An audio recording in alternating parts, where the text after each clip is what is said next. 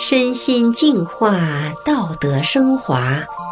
现在是明慧广播电台的修炼故事节目。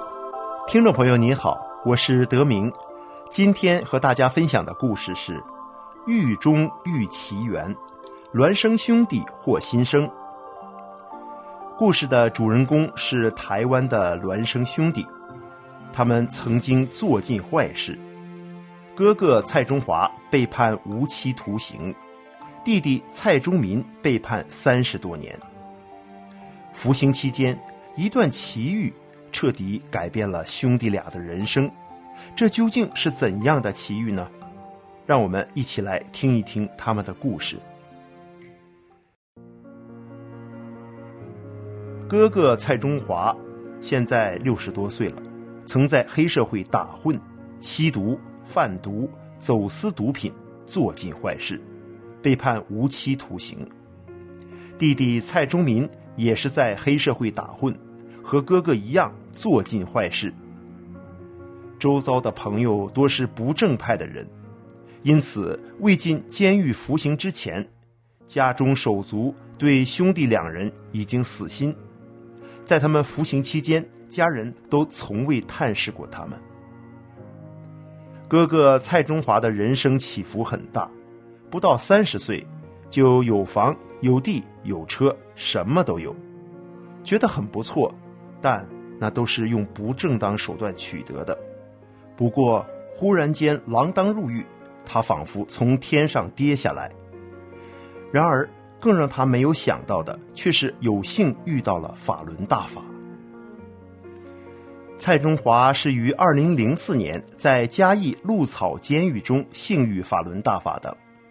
当时有一位从台南移监至鹿草的受刑人，两人在一起做完手工品后，蔡中华看到他拿起狱中书架上的《转法轮》一书在看。这本书是法轮功学员到监狱介绍法轮大法后留下的。这位初学的狱友热心地向蔡中华推荐法轮功。一开始，蔡中华根本没有理会对方。三个多月后，他偶然路过狱中的书柜，便顺手把书架上的转法轮拿回来。但是一个多月来，却从来没有翻阅。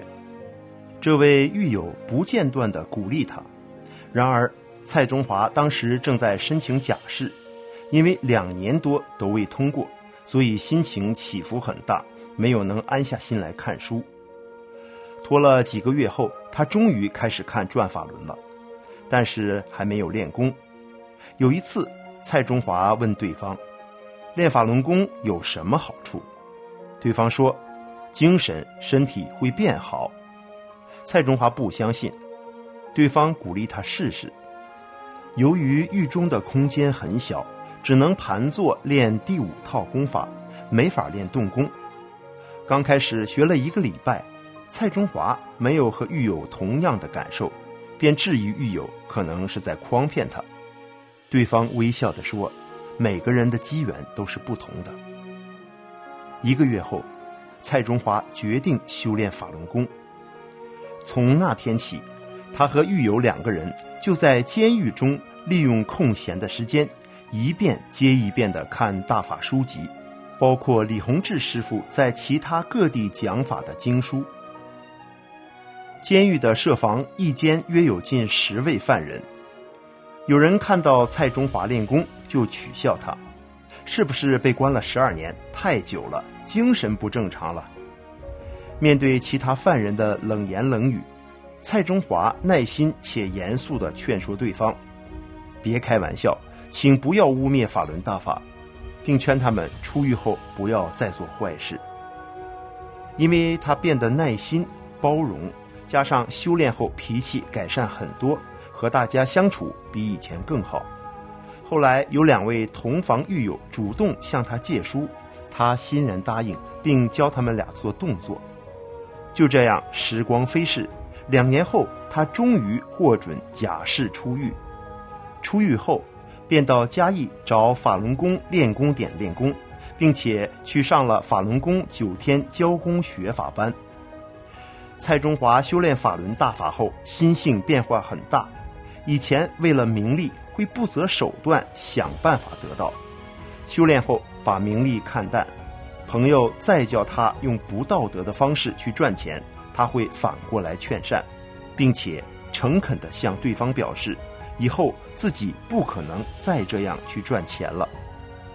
此外，蔡中华的身体健康也改善很大，在监狱中的十四年，他身体变得很差，心绞痛、肠胃炎、胰脏炎、脊椎不适等毛病很多。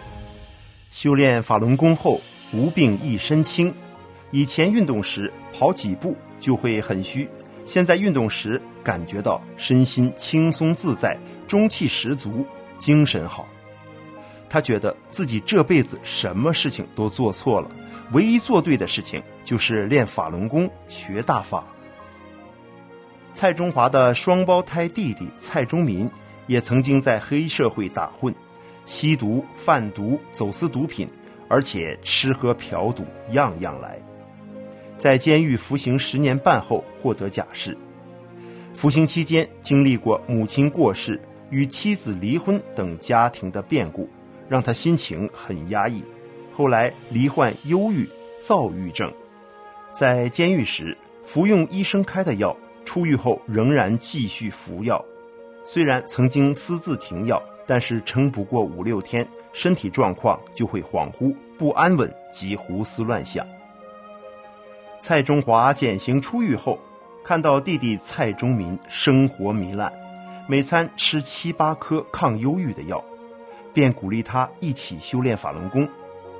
一开始，弟弟不相信，蔡中华说：“亲兄弟没理由骗你。”在蔡中华苦口婆心劝了三个多月后，弟弟跟着一起修炼了。没想到，弟弟蔡忠民很快一身病不药而愈，直到现在没有再吃过精神科医生开的药，至今已经十多年过去了。这是弟弟蔡忠民的亲身体验，他觉得这真是奇妙又超常的体验。弟弟蔡忠民感慨：如果没有遇到法轮大法，没有深入了解大法及李洪志师傅的法理，他自己可能今天还会继续待在监狱或死在监狱里。修炼让蔡忠民从本性上发生了彻底的改变。他把根深蒂固的偏差观念一点点去掉，一点点提高心性，一点点变成好人，遵循大法真善忍的法理。蔡忠民从一个逞凶斗狠的人变得平和，他越深入学练大法，心胸越宽广，越能容纳很多事情。修炼法轮大法后，蔡中民也不再和人争斗。觉得内心有说不出的平静，以及从未有过的喜悦，因此他觉得能修炼法轮功是一件很庆幸的事情。虽然曾有过寂寞或想放弃的念头，想到人生苦短，他也曾经问自己：如此好的机会，为何不好好的把握？他修炼后，内心更明白做人该有的态度。加上结识的学法练功的朋友之间互相鼓励交流，让他一路走来更加坚定。蔡中华、蔡中民兄弟俩现在一起经营餐饮业，平时比较忙，除了自己学习法轮大法书籍外，他们也会到附近的公园练功，到景点对大陆游客讲述法轮大法的美好及法轮功被迫害的真相。他们表示。很感谢法轮大法师傅的救度，一定会好好修炼下去。听众朋友，今天的故事就讲到这里，我是德明，感谢您的收听，我们下次再见。